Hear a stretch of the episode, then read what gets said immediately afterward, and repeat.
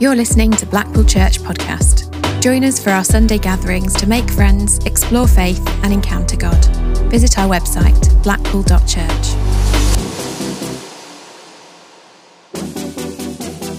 This is the Talk Archive.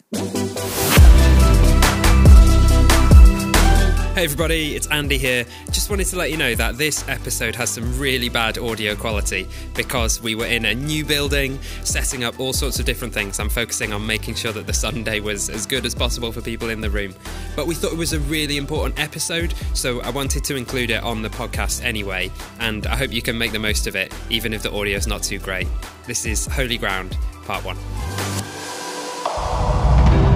Um, brilliant. So we are going to be starting a new little series which is called Holy Ground.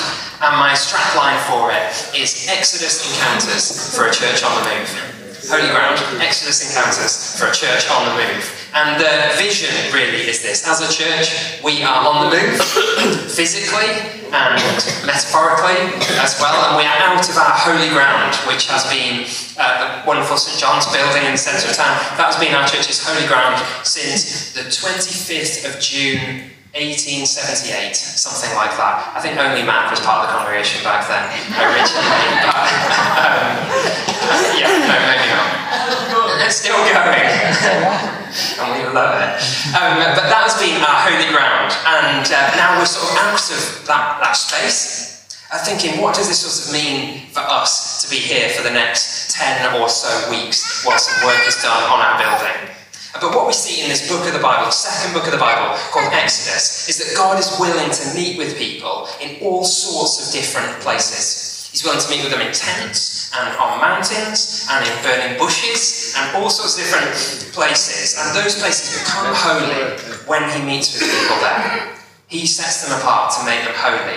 And so, what I suspect is that maybe during this season, while we're out of our building, God might want to meet with us. And that will make this place and it might make us as a church a holy ground.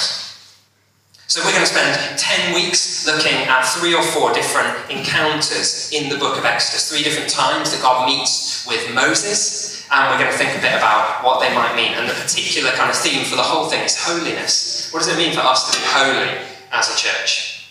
So here we go, this is part one, and um, if you've got a Bible, then you can open it up, and we're heading to Exodus 3. 1 to 10, but I'll read it for us. Exodus 3 1 to 10. It says, Now Moses was tending the flock of Jethro, his father in law, the priest of Midian. And he led the flock to the far side of the wilderness and came to Horeb, the mountain of God. There an angel of the Lord appeared to him in flames of fire from within a bush. Moses saw that though the bush was on fire, it didn't burn up. So Moses thought, I will go over and see this strange sight, why the bush does not burn up.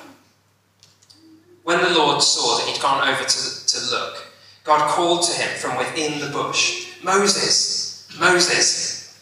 And Moses said, Here I am.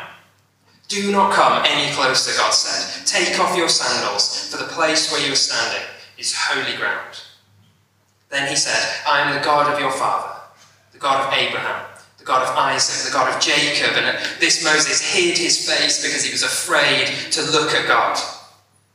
The Lord said, I have indeed seen the misery of my people in Egypt. I've heard them crying out because of their slave drivers, and I am concerned about their suffering. So I have come down to rescue them from the hand of the Egyptians and to bring them up out of that land into a good and spacious land, a land flowing with milk and honey the home of the Canaanites, Hittites, Amorites, Perizzites, Hivites, and Jebusites. Practice that list. And now the cry of the Israelites has reached me, and I've seen the way the Egyptians are oppressing them. So now go, I am sending you to Pharaoh to bring my people, the Israelites, out of Egypt.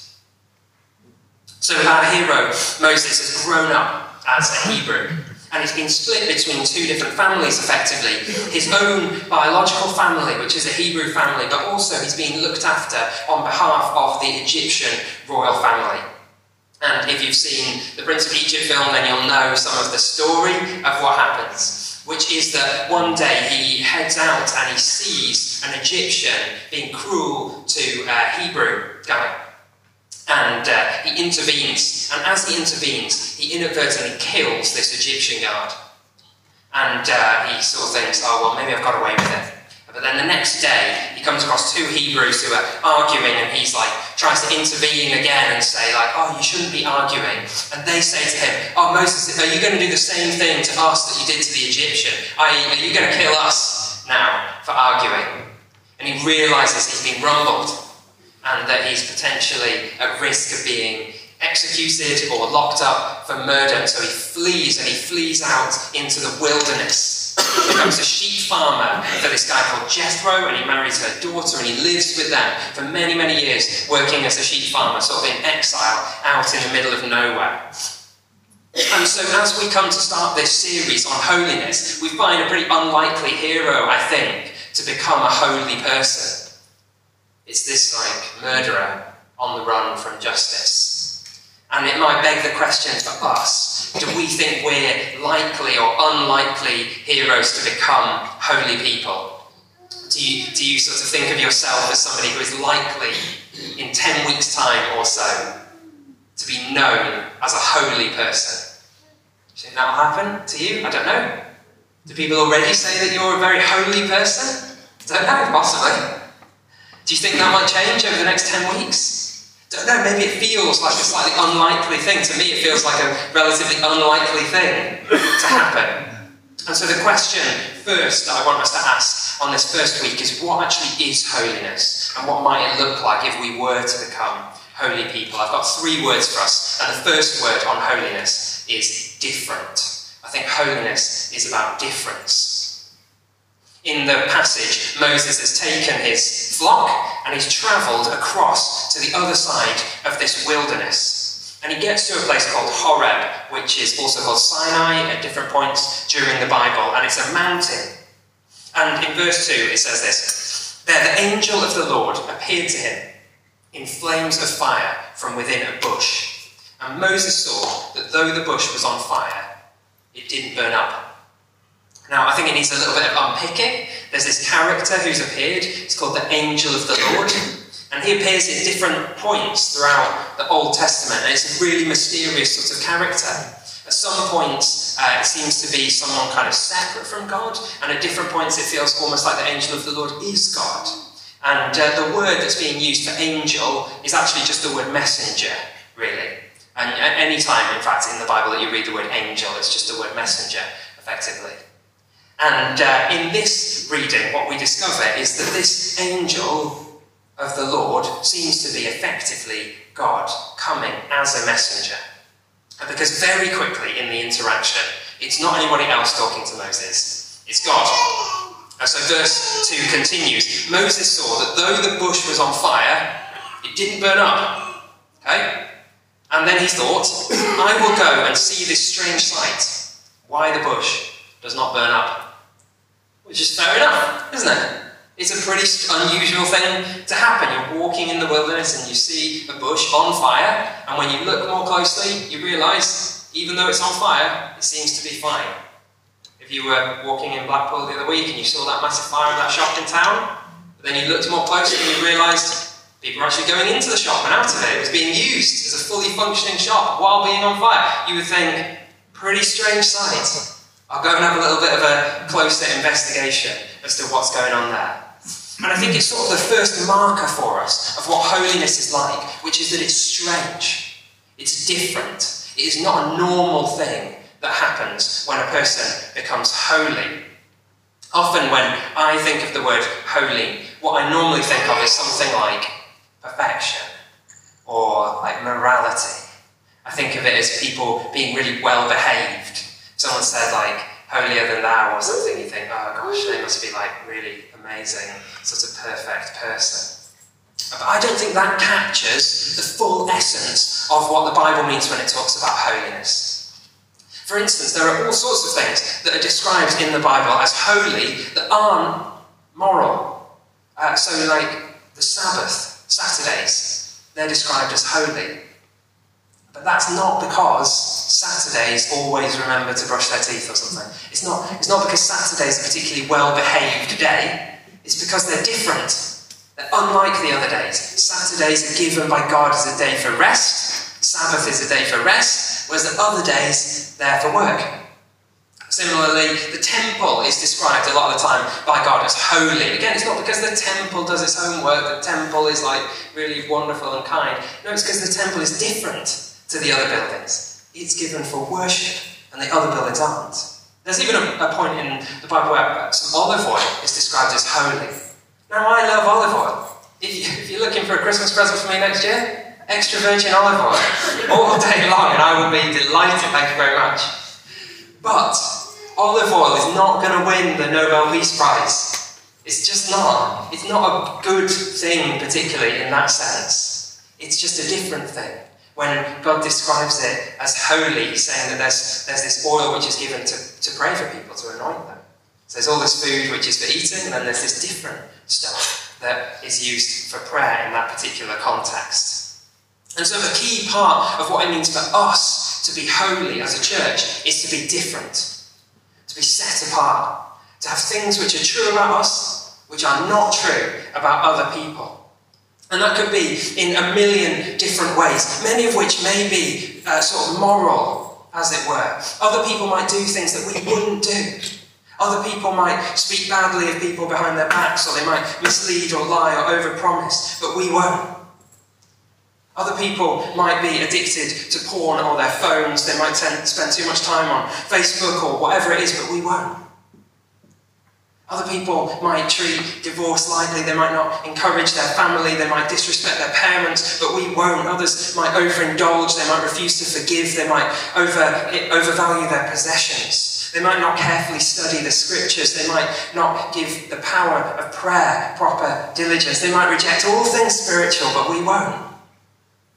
And not necessarily just because those things are good, though many of them are, but because God calls each one of us to live different lives that stick out, so that people will see you and know that there is something different about you. It's what holiness is all about. We'll be known for reckless, reckless generosity, for innocence, for purity, We'll be known as those who love others before ourselves. Maybe not immediately and completely, but bit by bit, building lives which are different and radically different. Bring on the Jesus freaks, I say, and the Bible bashers, because Christianity is not supposed to look normal or boring. It's supposed to look radically, radically different.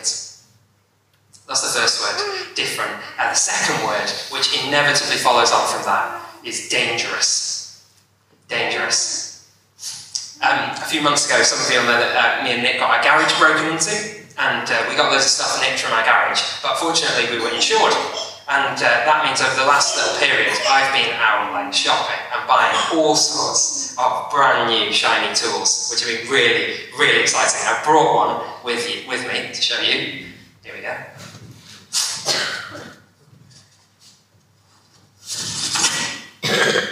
It's this, one of these, okay? Which, as you all know, is the Makita DSS501Z. it's the 18 volt version, battery powered with 136 mm blade. Love it. I thought about doing a demo for you, but um, I thought the paperwork and the hoovering wasn't worth it. But basically, you know sort of how this thing works, hopefully. Basically, you, you put a battery in, it doesn't have a battery now, so don't worry. And uh, you press this little safety switch here, you squeeze the trigger, start spinning. Then you line up the edge with something straight, and you like straight through. And it cuts your preaching table in half with a like, really beautiful, sharp, clean cut. It's my new toy. Uh, but let's say I, I got this and I thought the one problem with it is that it's a bit dangerous. So maybe I'll do a few things to try and make it safer. So what about if I took the blade and I thought it's a bit big? Maybe let's make it smaller. And it spins quite fast. Maybe I can make it spin slower. And maybe it's a bit sharp, so we can make it blunter. Rather than metal, let's make it out of fuzzy felt or something like that. then at some point we would reach the moment where my saw would stop being a saw, right? It would no longer be able to do the thing that it was made to do. There's a sense in which the saw is only the saw if it is dangerous. I'm going to put it back over here.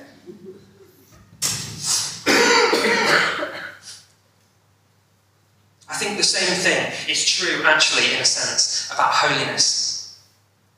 There's a sense in which holiness is dangerous in many different ways. And actually, if it's not dangerous, then it's not holiness. God, in the story, he appears to Moses in a fire, the middle of a fire. And in a couple of different moments in the book of Exodus that we'll come to, God appears in even bigger and more powerful fires.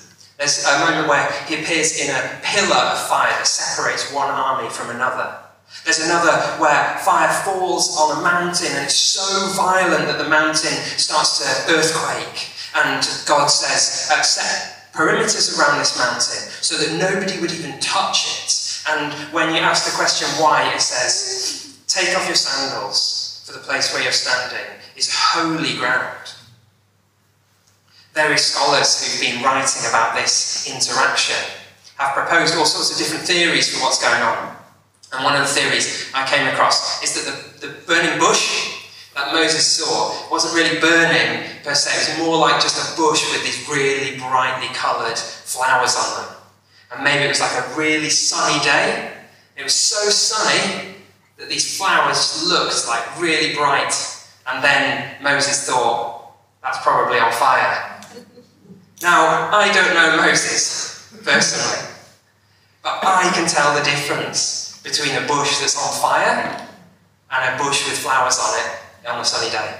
I just can. Maybe that's just me, but I can tell the difference a hundred times out of a hundred. It's a ridiculous theory.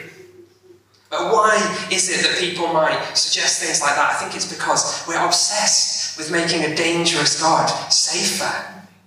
The idea that he appears in fire, sets things on fire, and speaks from them is, is uncomfortable because this God is wild and dangerous.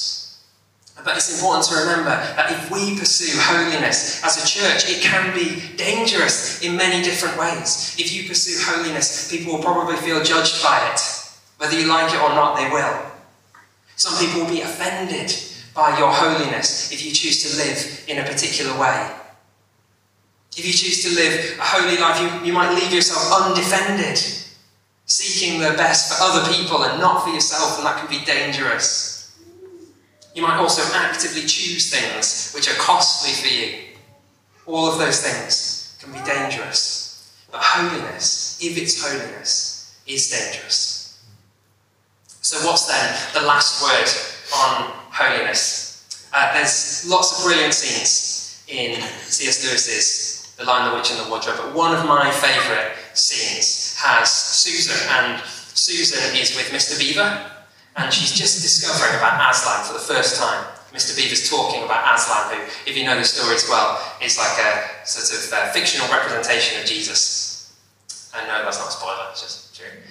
and um, uh, Mr. Beaver's telling Susan about Aslan, and Susan expects that Aslan is going to be a person, a human, but instead he's a lion. And that's pretty surprising. And she says, I shall feel rather nervous about meeting a lion. And she asks Mr. Beaver if Aslan is safe, and Mr. Beaver replies, Safe? Who said anything about safe? Of course he isn't safe, but he's good. Of course he isn't safe, but he's good. I hope you're familiar with the idea of God's goodness. If you've been around this church for a while and you're not familiar with that, then I've not been doing a very good job. But I don't think Moses would have necessarily been familiar with the idea that there's a good God. Partly because his circumstances didn't look particularly good. He was on the run and his people had been in slavery, being brutally tortured. Uh, but often our circumstances aren't representative of God's goodness, actually because he doesn't need our circumstances to be defined. Uh, but mostly, I think Moses wouldn't have recognized God's goodness because he was in a culture in which there were many, many gods, and virtually none of them would have been thought of as good. The gods of the Egyptians were not good. They were pernicious and mean spirited. They were unpredictable, flying off the handle at the smallest things. And so people would sacrifice various things to these gods in the hope that when they finally did blow a fuse, they'd take it out on somebody else and not on them. These gods were cruel. And Moses wouldn't have known necessarily whether the God of Jacob and Abraham and Isaac was a good God or not. And then in his interaction in verse 7, the Lord says this I have seen the misery of my people in Egypt. I've heard them crying out because of their slave drivers. And I am concerned about their suffering. It's an incredible realization for this guy that God would be concerned about people's suffering that he would see people hurting and actually care. He is an unthinkably good God. And at the start of this series on holiness, that needs to be our intention as well. To be people who care for others, who are deeply concerned about those who are suffering. To do what we can to serve them. That's the driver for God's holiness in this passage is the driver for everything that goes on from this story. story. We're right at the start of it, and we've got loads of amazing things to come. But the whole thing's happening not because God is just fancied being in a bush. It's happening because God is concerned about the suffering of his people. And so, in response, I think God has chosen Moses and he chooses us before us is the challenge of holiness over these next 10, 12 weeks, whatever it might be.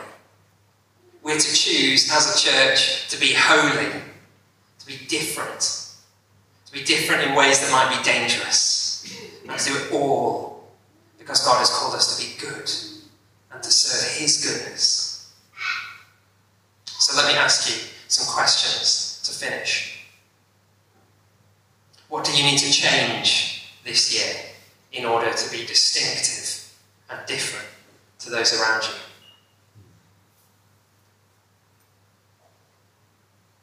What might you need to be willing to risk in order to live a dangerous holy life? What good thing does God